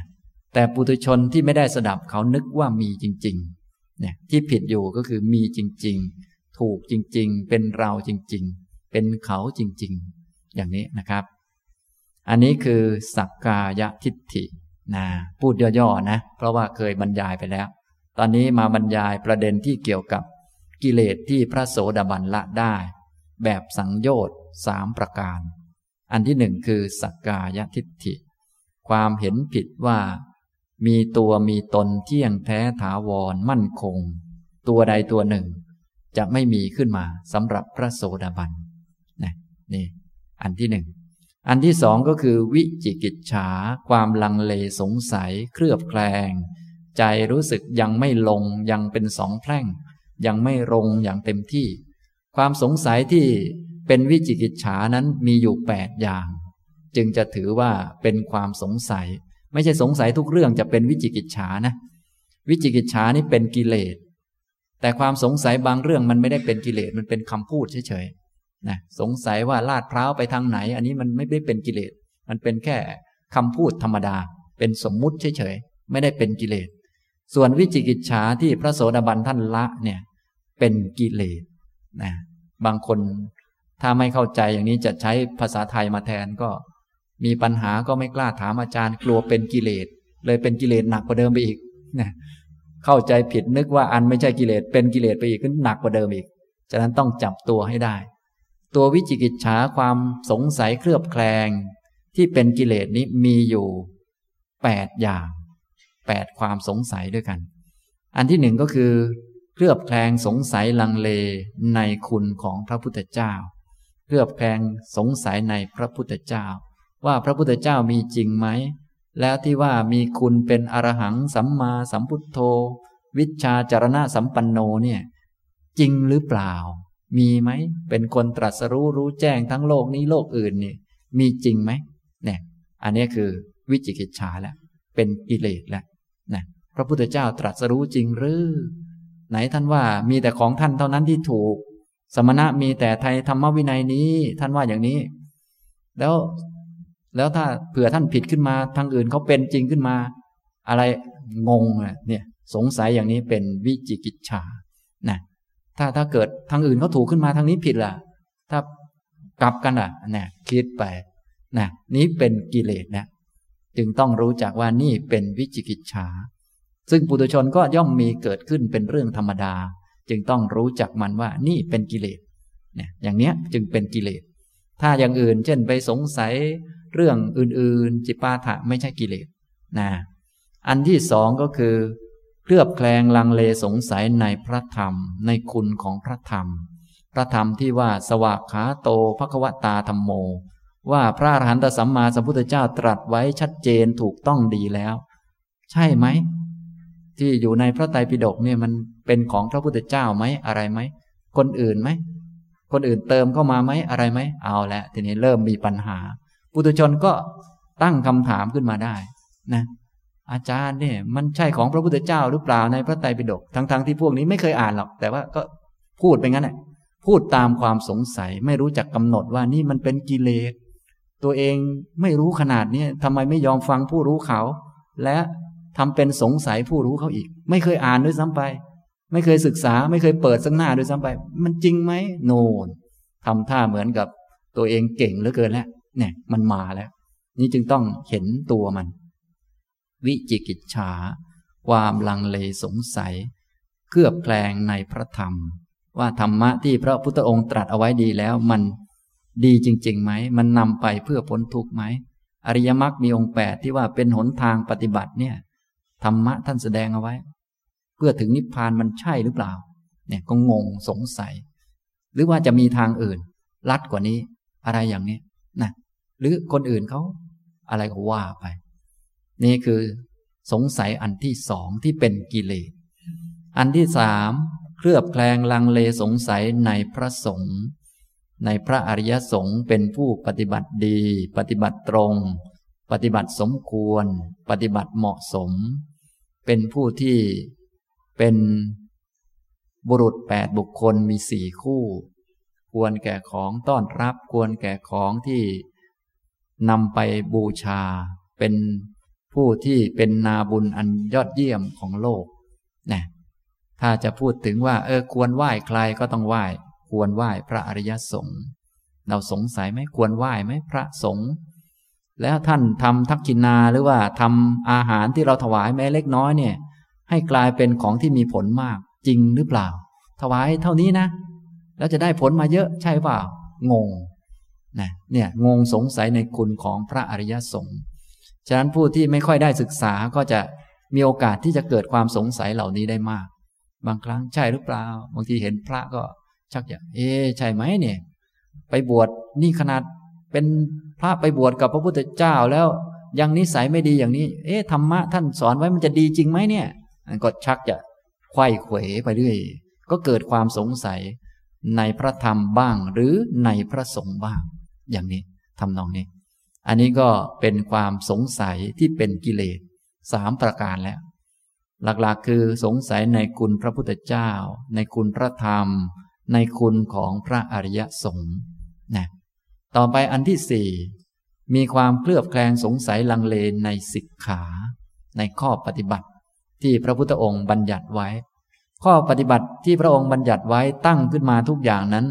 เป็นข้อปฏิบัติที่อยู่ในกรอบของอริยมรรคทำให้เกิดสิกขาการพัฒนาต่างๆ ไปเรื่อยๆ จนถึงความพ้นทุกข์ก็เกิดความสงสัยเอ๊ะมงคลสาสิบแปดเนี่ยแสดงไว้ทำไม งง สงสัยมันใช่หรือปฏิบัติตามมงคลนี่จะไปนิพพานได้หรือ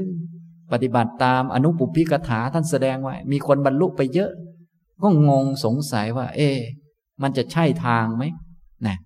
ข้อปฏิบัติต่างๆ หน้าที่ต่อ กันและกันสามีทำหน้าที่ต่อภรรยาภรรยาทำหน้าที่ต่อสามีอย่างนี้อย่างนี้ท่านแสดงไว้ เป็นข้อฝึกหัดเป็นสิกขา มันจะดีไหมดีจริงไหมมีประโยชน์จริงๆไหม นะอย่างนี้ก็งงสงสัย อันนี้ก็เรียกว่าความสงสัยในสิกขานะอย่างถ้าเป็นพระบวชไปอ้าวจำเป็นต้องสองร้อยยี่สิบเจ็ดหรือเปล่า ถ้าน้อยกว่านั้นจะบรรลุไหมงงนะสงสัยนะเป็นคารวะเราก็มีคำสอนอันนั้นอันนี้ เยอะแยะทำนองนี้ เป็นข้อปฏิบัติที่พระองค์ตั้งขึ้นมาบัญญัติเอาไว้ เพื่อฝึกคน ก็เกิดความลังเลสงสัยในข้อปฏิบัตินั้นว่าจะได้ผลจริงๆไหม อันนี้เรียกว่าสงสัยในสิกขานะครับ นี่ก็เป็นวิจิกิจฉาอันที่สี่นะวิจิกิจฉาอันที่ห้าก็คือสงสัยในขันอดีต สงสัยที่มองเลยเถิดหรือว่าเลื่อนไปในขันอดีต เมื่อมองไปถึงอดีต เราเคยมีอยู่ไหม หรือว่าเราไม่มี เราเคยเป็นอะไรมา และเราเป็นอย่างไร และเราเคยเกิดเป็นอะไรจึงมาเกิดเป็นอะไรอีก อย่างนั้นอย่างนี้ มีความสงสัยในขันอดีตนะมีความสงสัยในขันอดีต แท้ที่จริงแล้ว ในอดีตก็ไม่เคยมีตัวมีตนมีสัตว์บุคคลอะไร มีแต่ขันที่เป็นไปในรูปกระแส แต่คนทั่วไปเนี่ยเวลาวิจิกิจฉามันเกิดขึ้น ก็จะสงสัย ในชาติเก่าๆเราเคยมีมาไหมหรือว่าเราไม่เคยมีมาเลย เพิ่งโผล่ขึ้นมาในชาตินี้ตอนชาติเก่าไม่มีเลย เพิ่งโผล่ขึ้นมาชาตินี้เป็นชาติแรก เป็นชาติเริ่มต้นของเรา หรือว่าเคยมีมาก่อนงง นี่ก็วิจิกิจฉาสงสัยในขันอดีตนะต่อไปอันที่หกสงสัยในขันอนาคต เลยเถิดไปอนาคต เราทำความดีแล้วเราจะได้รับผลดีไหม อย่างนี้สงสัยเป็นวิจิกิจฉา เป็นกิเลส เป็นความหลงผิดเข้าใจผิดและเกิดความสงสัย ในอนาคตเราจะมีไหม หรือเราจะไม่มี ในอนาคตบางคนก็ว่า เออตายแล้วก็หายไปเลย เอ๊ะ หรือว่าเราจะมี หรือว่าเราจะไม่มี เราจะเป็นอะไร เราจะเป็นอย่างไร และเราจะเป็นอย่างไงต่อไปอีก ก็สงสัย ลังเลวุ่นวายนะเนี่ยสงสัยในอนาคต ต่อไปข้อที่เจ็ดสงสัยในขันทั้งในอดีตและอนาคตเชื่อมโยงกัน มาถึงปัจจุบันว่ามันเชื่อมโยงกันอย่างไรนะบางพวกก็ไปสงสัยอดีต บางพวกก็ไปสงสัยอนาคต บางพวก ทั้งอดีตอนาคตมารวมกันเลยนะอดีตมันส่งผลต่อปัจจุบันอย่างไร เออ เรากับชาติที่แล้วเป็นคนเดียวกันไหม หรือว่าเรากับชาติที่แล้วนี่เป็นคนละคนกันแล้วหรืออย่างไร ก็งง แล้วที่จะไปเป็นคนใหม่นี้เป็นเราคนเดิมหรือว่าเราเป็นคนใหม่ จะเกี่ยวกันหรือไม่เกี่ยวกัน อย่างนี้เป็นวิจิกิจฉานะแล้วก็ข้อที่แปดมีความสงสัยในอิทัปปัจจยตาปฏิจจสมุปบาทนะสงสัยในกระบวนการแห่งเหตุปัจจัย สงสัย อิทัปปัจจยตาปฏิจจสมุปบาทนั้นมีอยู่สองขั้วขั้วความเกิดขึ้นของกองทุกข์กับความดับของกองทุกข์เขาสงสัย ในกระบวนการเหล่านี้ว่ามันยังไงแน่นะใครไปใครมา แล้วมันจะดับอย่างไรตรงไหน อะไรต่อมีอะไรต่างๆ พวกปุถุชนเราทั่วไปก็ล้วนสงสัยอยู่ในเรื่องพวกนี้นะในเรื่องตัวตนสัตว์บุคคล เวียนว่ายตายเกิด เราทำดีเราจะได้รับผลดีไหม เราจะไปเกิดที่ไหน เราจะมีอายุเท่าไรอย่างไร พวกนี้ ส่วนพระโสดาบันไม่มีแล้ว ทั้งหมดนี้ ทั้งแปดอย่างเนี่ยความสงสัยทั้งหมดแปดประการเนี่ยหมดไม่เกิดอีกเลยนะไม่ใช่ท่านได้รับคำตอบทั้งหมดนะ แต่เพราะความสงสัยไม่เกิด พอไม่เกิดก็ไม่มีคำถาม ไม่มีข้อลังเล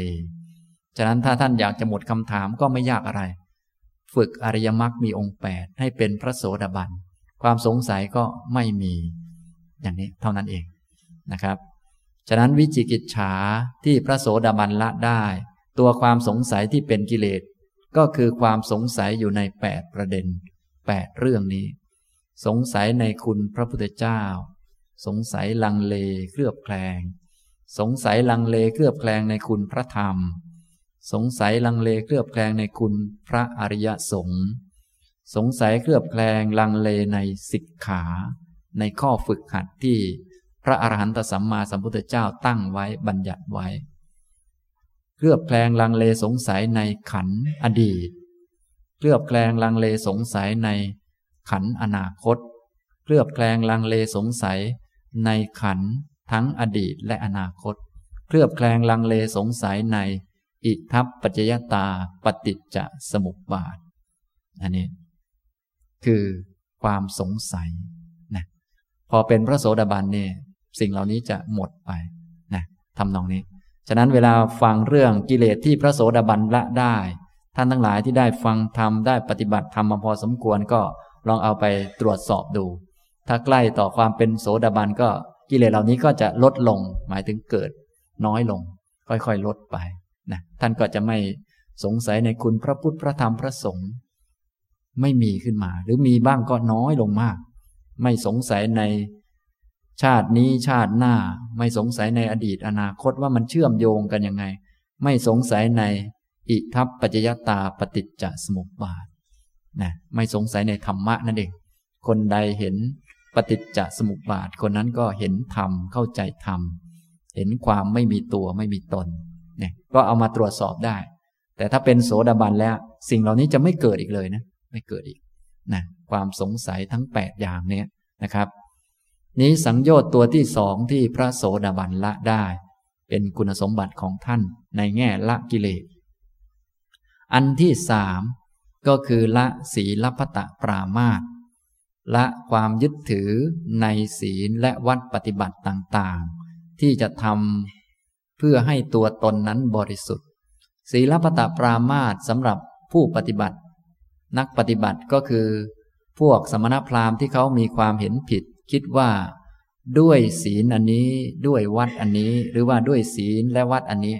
จะช่วยให้เป็นผู้บริสุทธิ์ จะช่วยให้จิตนั้นบริสุทธิ์หมดจดจากกิเลสให้จิตงอกงามดีไปในกุศลต่างๆนะ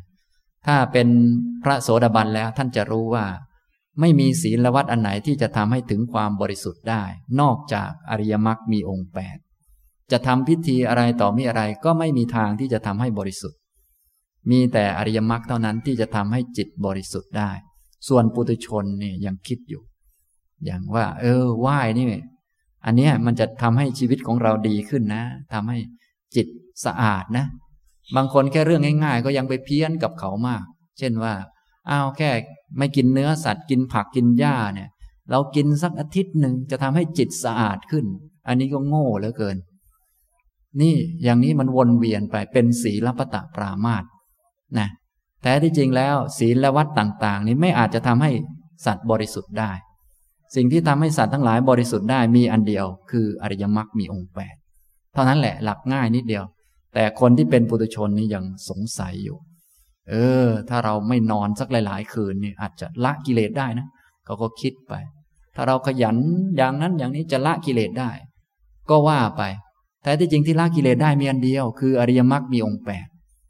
ถ้าเราขยันเดินตรงกลมจะละกิเลสได้นะเขาก็เอาวัดคือการเดินจงกรมว่าจะช่วยละกิเลส ก็นั่นก็นี่ไปก็คิดเพี้ยนไปเรื่อย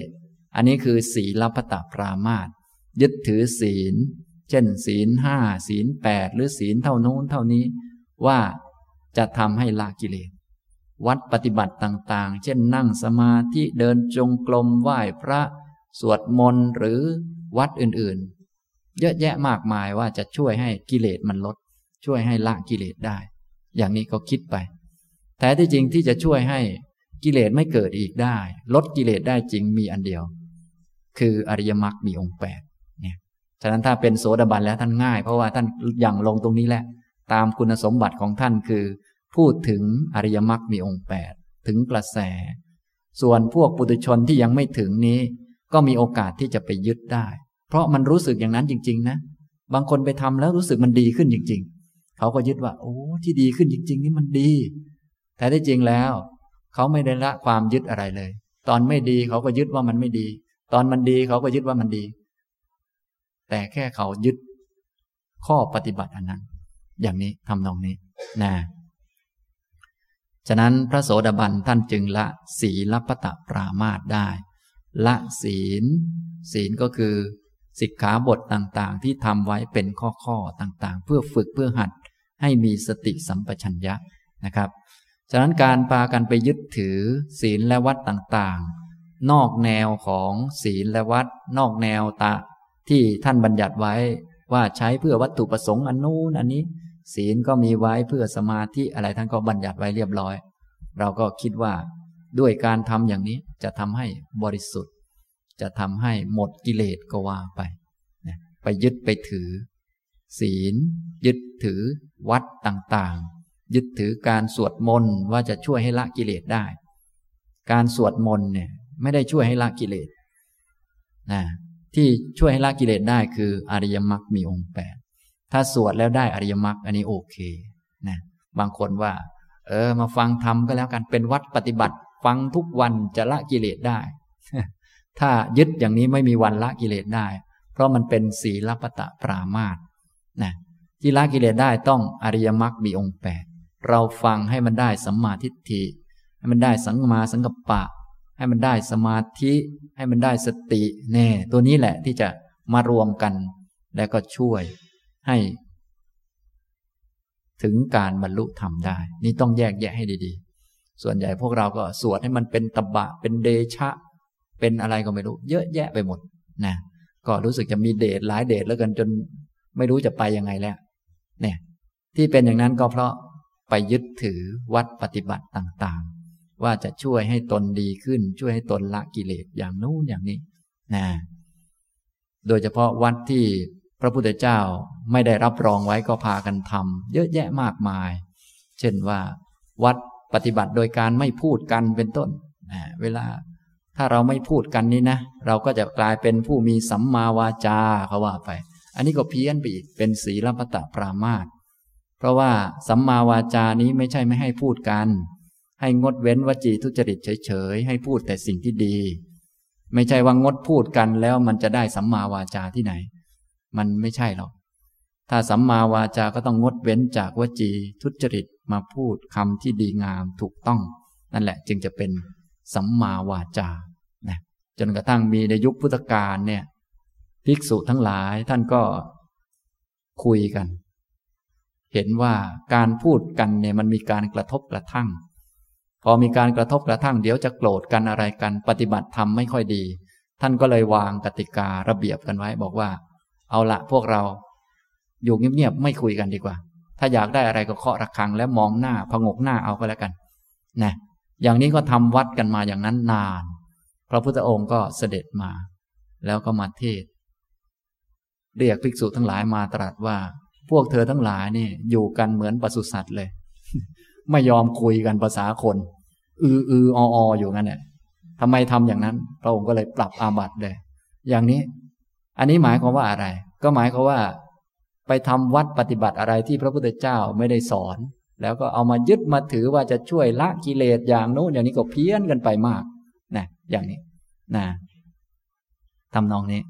ฉะนั้นท่านทั้งหลายจะทำวัดปฏิบัติอะไรอย่างไรก็ทำไปเถอะ แต่ทำเพื่อให้มันได้สติ ได้สมาธิได้ปัญญานะฉะนั้นศีลและวัดต่างๆ ท่านตั้งขึ้นมาเพื่อเป็นเครื่องฝึกให้ได้สติ ได้สมาธิได้องค์มรรคต่างๆเนี่ยตัวที่ทำให้ละกิเลสได้ ก็คืออริยมรรคมีองค์แปดมีสัมมาทิฏฐิเป็นหัวหน้า ถ้าใครยังเห็นว่ามีมรรคอื่น ทางอื่นอย่างนั้นคือ ศีลพัตปรามาตการบริสุทธิ์ มีได้ด้วยมรรคอื่นเนี่ยเป็นศีลพัตปรามาตนะพวกปุถุชนเนี่ยเขาจะคิดอย่างนี้ เขาจะพ้นเวรพ้นภัยได้ด้วยการสวดมนต์นี่ก็ศีลพัตปรามาตเพราะว่าจะพ้นเวรพ้นภัยได้ต้องอริยมรรคมีองค์แปดเวรนี้มันเกิดขึ้นในใจเรา มันอยู่ในเจตนาเนี่ย ถ้าไม่มีอริยมรรคมีองค์แปดไปสวดมนต์กี่เที่ยวมันก็ไม่หมดนะ เจตนาร้ายๆก็ยังอยู่ แต่เขาเข้าใจผิด คิดว่าเรื่องร้ายๆจะหมดไปด้วยการ รดน้ำบ้าง ด้วยการกราบบ้าง ด้วยการไหว้บ้าง เรื่องร้ายๆไม่หมด จะหมดได้ด้วยอริยมรรคภัยก็ไม่หมด ด้วยวิธีอื่น ภัยสิ่งไม่ดีสิ่งน่ากลัวต่างๆ ไม่ได้อยู่ไกลเลย สิ่งน่ากลัวก็คือกิเลสนี่แหละ มันอยู่ใกล้ตัวมาก และมันจะหมดได้ก็ด้วยอริยมรรคนะฉะนั้นท่านทั้งหลายก็ฟังแม่นๆนะเนี่ยพระโสดาบันเขาจะหมดแล้วพวกศีลปตะปรามาต ไปยึดข้อวัดปฏิบัติศีลวัดต่างๆ ว่าจะช่วยให้หมดทุกข์หมดโศก หมดโรค หมดภัย หมดเคราะห์หมดอะไรต่อมีอะไรนะอันนั้นเป็นศีลปตะปรามาตนะพวกเราคงถือมาเยอะแล้วนะ ถือแม้แต่เพี้ยนๆก็ยังมั่วกันไปเรื่อย นึกว่าวิธีนี้จะทำให้เราพ้นทุกข์จะทำให้เราเป็นสุขอะไรก็ทำไป นั้นก็ยังเพี้ยนอยู่มาก ที่จะพ้นทุกข์ได้อย่างแท้จริงมีอันเดียว คืออริยมรรคมีองค์แปดนี่ยอย่างนี้ทำนองนี้นะครับ นี้ก็คือกิเลสที่พระโสดาบันละได้ ถ้าพูดในแบบสังโยชน์สามคือสักกายทิฏฐิ วิจิกิจฉา และสีลพตะปรามาตนี้ผมพูดย่อๆให้พอ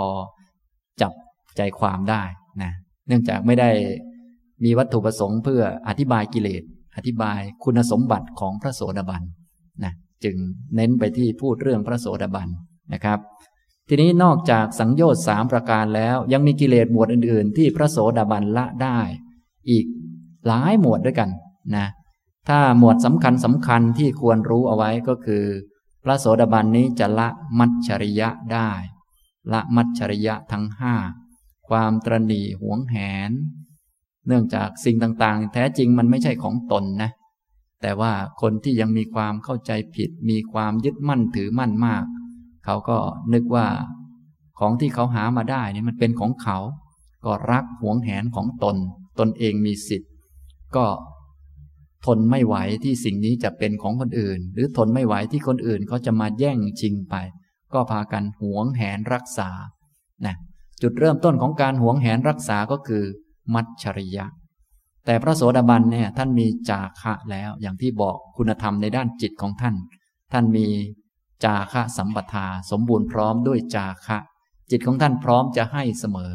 ถ้าให้ได้ ถ้ายังให้ไม่ได้ยังไม่เหมาะแก่การให้ก็ไม่ใช่จะให้นะ แต่พร้อมสำหรับการให้ ส่วนพวกที่ยังมีกิเลสมัจฉริยะเนี่ยมันไม่พร้อมจะให้ใคร ทนไม่ได้ ที่จะให้สิ่งนี้ไปเป็นของผู้อื่น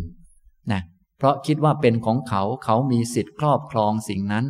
สิ่งนั้นมีสิทธิ์ที่เขา จะได้มาโดยชอบธรรมเขาก็คิดไปเรื่อย เนี่ยปุถุชนนะอย่างพวกเรา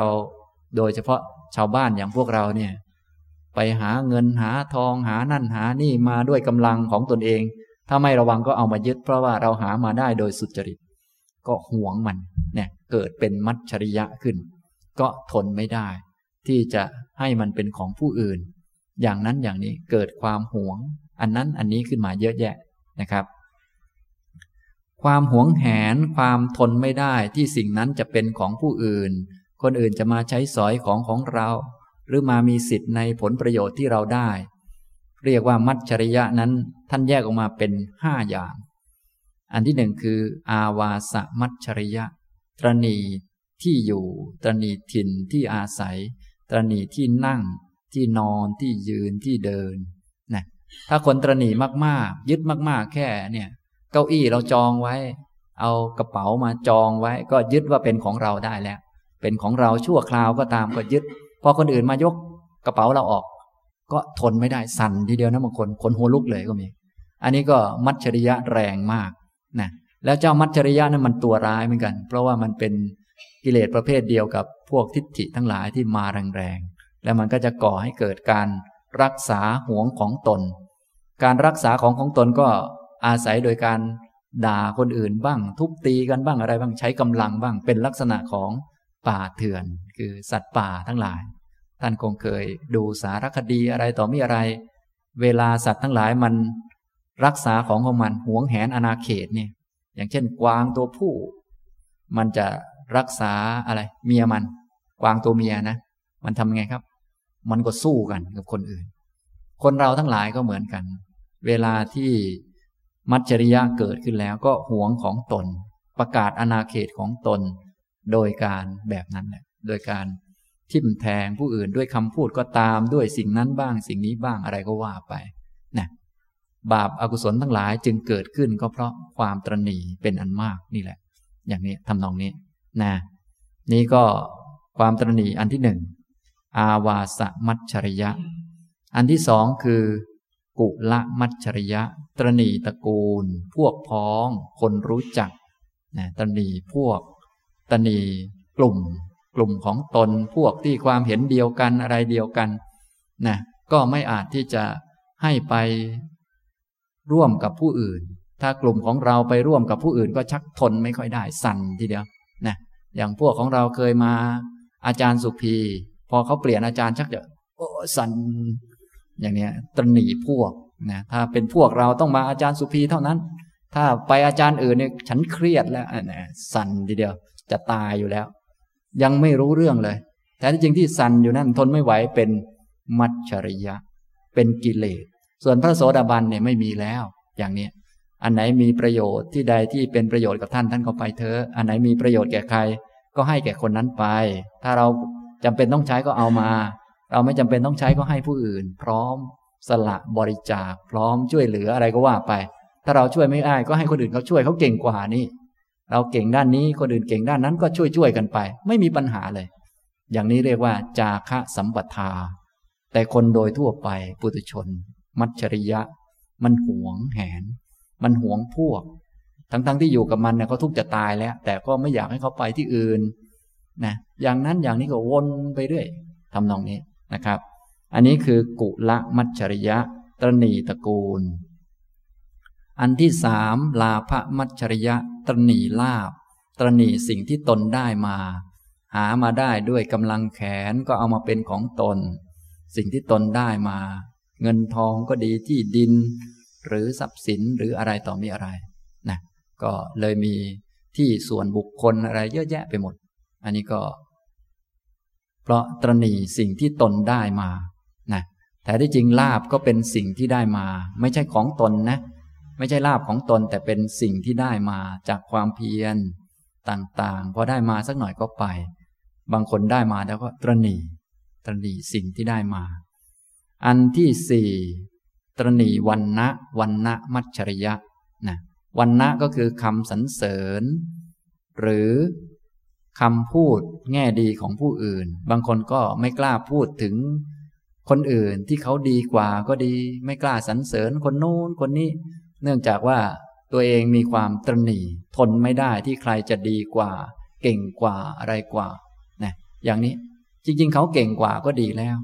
แต่คนบางคนมัจฉริยะ ไม่กล้าแม้จะพูดถึงเขา ถ้าคนอื่นมาพูดถึงเขา ที่เก่งกว่าเราก็เสียวแวบเลย อย่างนี้ก็มี อันนี้มันมัจฉริยะเขาเรียกว่าตรณีวันนะตรณีคำสรรเสริญนะ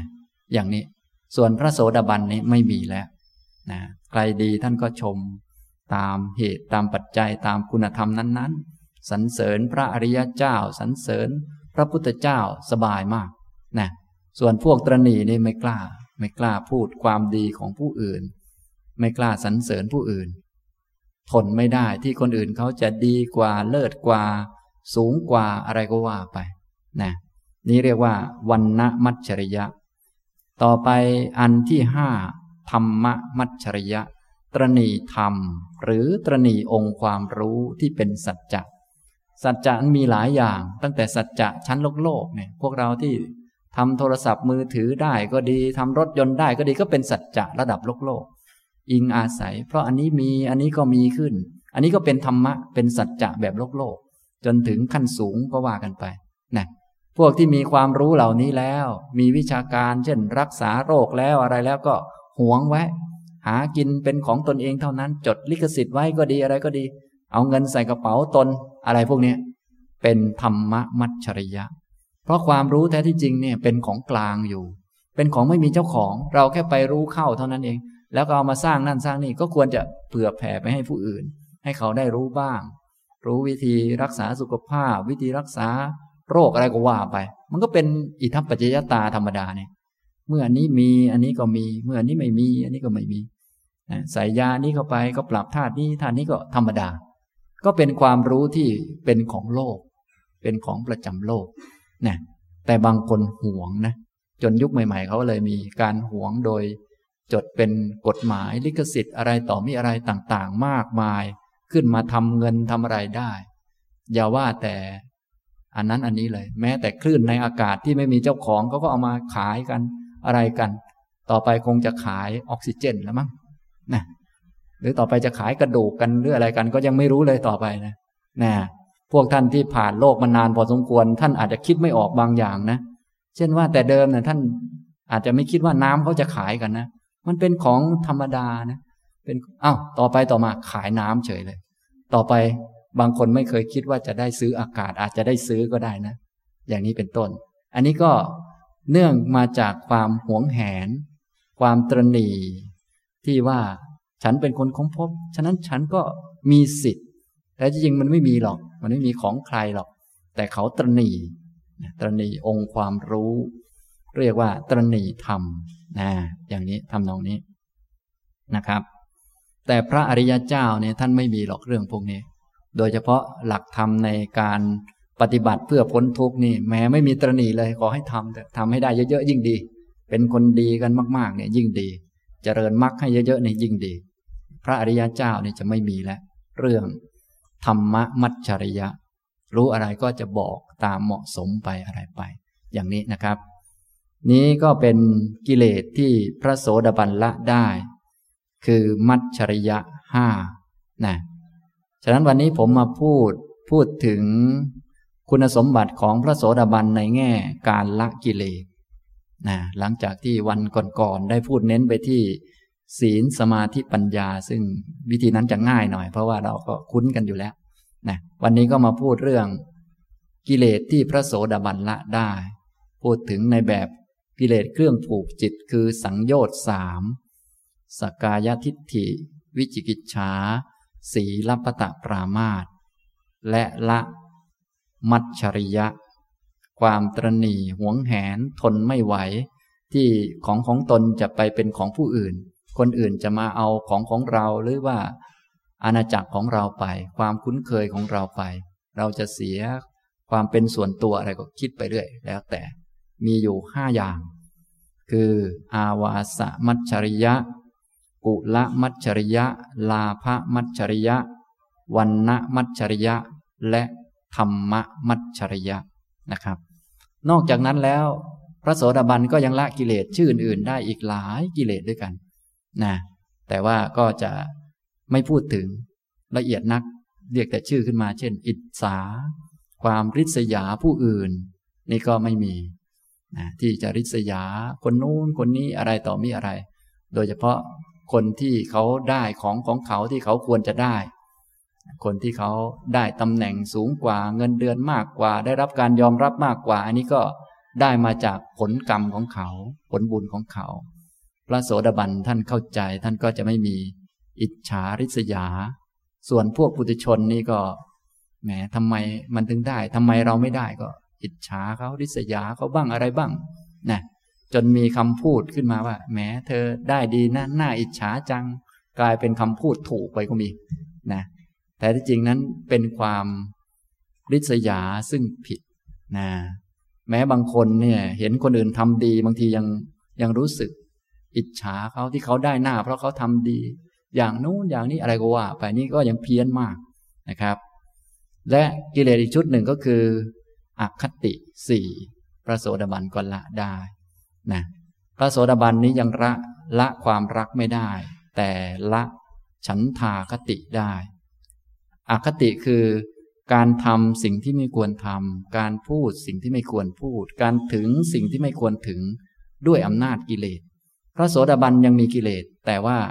ท่านมั่นใจเรื่องกรรมและผลของกรรมมากกว่า มีสัมมาทิฏฐินำหน้า ไม่ให้กิเลสอยู่ข้างหน้า ส่วนพวกบุตุชนนี้มันให้กิเลสอยู่ข้างหน้า จึงมีโอกาสผิด พระโสดาบันเนี่ยมีกิเลสก็จริง แต่ไม่ให้กิเลสอยู่ข้างหน้า เอาสัมมาทิฏฐิอยู่ข้างหน้าจึงไม่ผิดนะท่านมีความรักแต่ไม่ทำตามความรัก รักก็จริงแต่ถูกผิดว่าตามกรรมนะไม่ถึงฉันทากติ ท่านโกรธเป็นแต่ไม่ถึงโทสาคติ ส่วนปุตุชนไม่ได้นะ รักมันก็ทำตามรักไปเลย เนี่ยมันอันตราย ก็เพราะเอากิเลสไปไว้ข้างหน้า ส่วนพระโสดาบันเอาสัมมาทิฏฐิอยู่ข้างหน้า เอามรรคอยู่ข้างหน้า กิเลสมี โทสะมีแต่ไม่ถึงโทสาคติ ความกลัวยังมีอยู่ แต่ไม่ถึงพยาคติ ความหลงยังมีอยู่ แต่ไม่ถึงโมหคตินะ ส่วนปุถุชนเราก็คงจะพากันทำผิดผิดพูดผิดผิดมาตามอคติมาเยอะนะ เวลาฝ่ายตนก็เข้าข้าง ฝ่ายคนอื่นก็ว่าเขาอยู่เรื่อยอะไรอยู่เรื่อย นี่ก็พูดตามอคติ ถ้ากลัวเจ้านายบ้างกลัวผีกลัวอะไรต่อมีอะไรเหตุผลก็ลืมหมด กลัวจะไม่ประสบความสำเร็จกลัว บริษัทจะล่มจมเขาบอกอะไรให้ไหว้อะไรก็ไหว้ตามเขาไปเรื่อย ลังเลงงสงสัย ไม่รู้เรื่องพิธีกรรมมงคลตื่นข่าวก็มากมาย ส่วนพระโสดาบันไม่มีแล้ว ไม่มีการกระทำตามอคติ เรียกว่าละอคติทั้งสี่ฉันทาคติ โทสาคติ โมหาคติพยาคติไม่มีนะแต่ความรักมี รักมีแต่ไม่ถึงฉันทาคติ รักลูกแต่ไม่ทำ ตามความรักลูก เอาเรื่องกรรมเข้ามา รักเขาก็ต้องสอนให้เขาละความชั่วให้ตั้งอยู่ในความดีเนี่ยก็ไม่ทำตามความรัก ไม่ต้องตามใจแม่แล้วต่อไปเนี่ยทำตรงนี้นะศัตรูเราไม่ชอบก็จริง พอไม่ชอบเขา เขาทำไม่ดีต่อเราปุ๊บก็ไม่ได้ทำตามโทสาคติ ก็บอกเขาให้ละกรรมชั่วให้ตั้งอยู่ในความดี นี่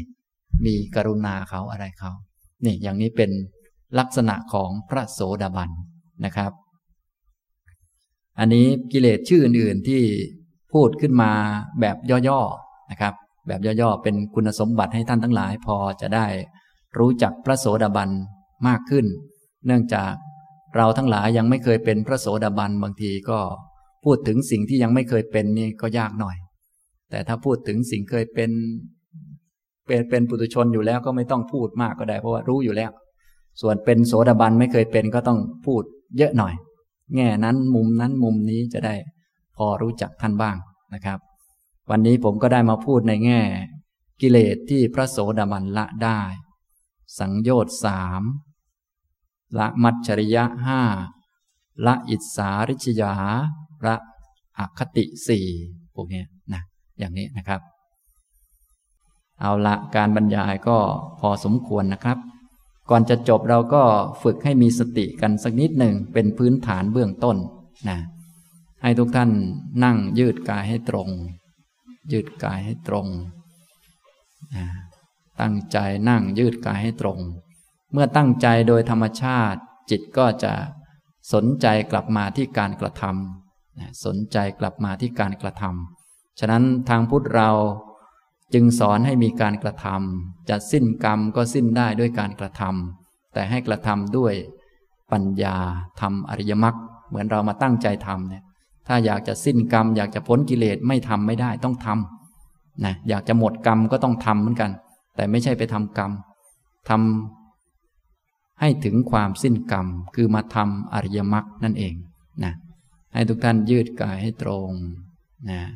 ต่อไปให้ทำความรู้ไปที่หัว หัวรับรู้ถึงหัวมีอยู่ ไล่มาที่คอไล่ลงไปที่แผ่นหลัง ที่ก้น ที่ทับอยู่กับเก้าอี้ให้รู้สึก ต่อไปไล่ลงไปที่ขา จนถึงเท้าที่เหยียบอยู่กับพื้นนะให้ทำความรู้ จิตอยู่ในกาย ตัวที่ผูกจิตไว้ท่านเรียกว่าสตินะต่อไปให้ทุกท่านนำความรู้ทำความตั้งใจไปที่โพรงจมูกทำความตั้งใจไปที่โพรงจมูก ยืดกายให้ตรง แล้วก็สังเกต ลมหายใจเข้า ลมหายใจออก ท้องพองขึ้นหรือยุบลงที่มันเป็นธรรมดาของมัน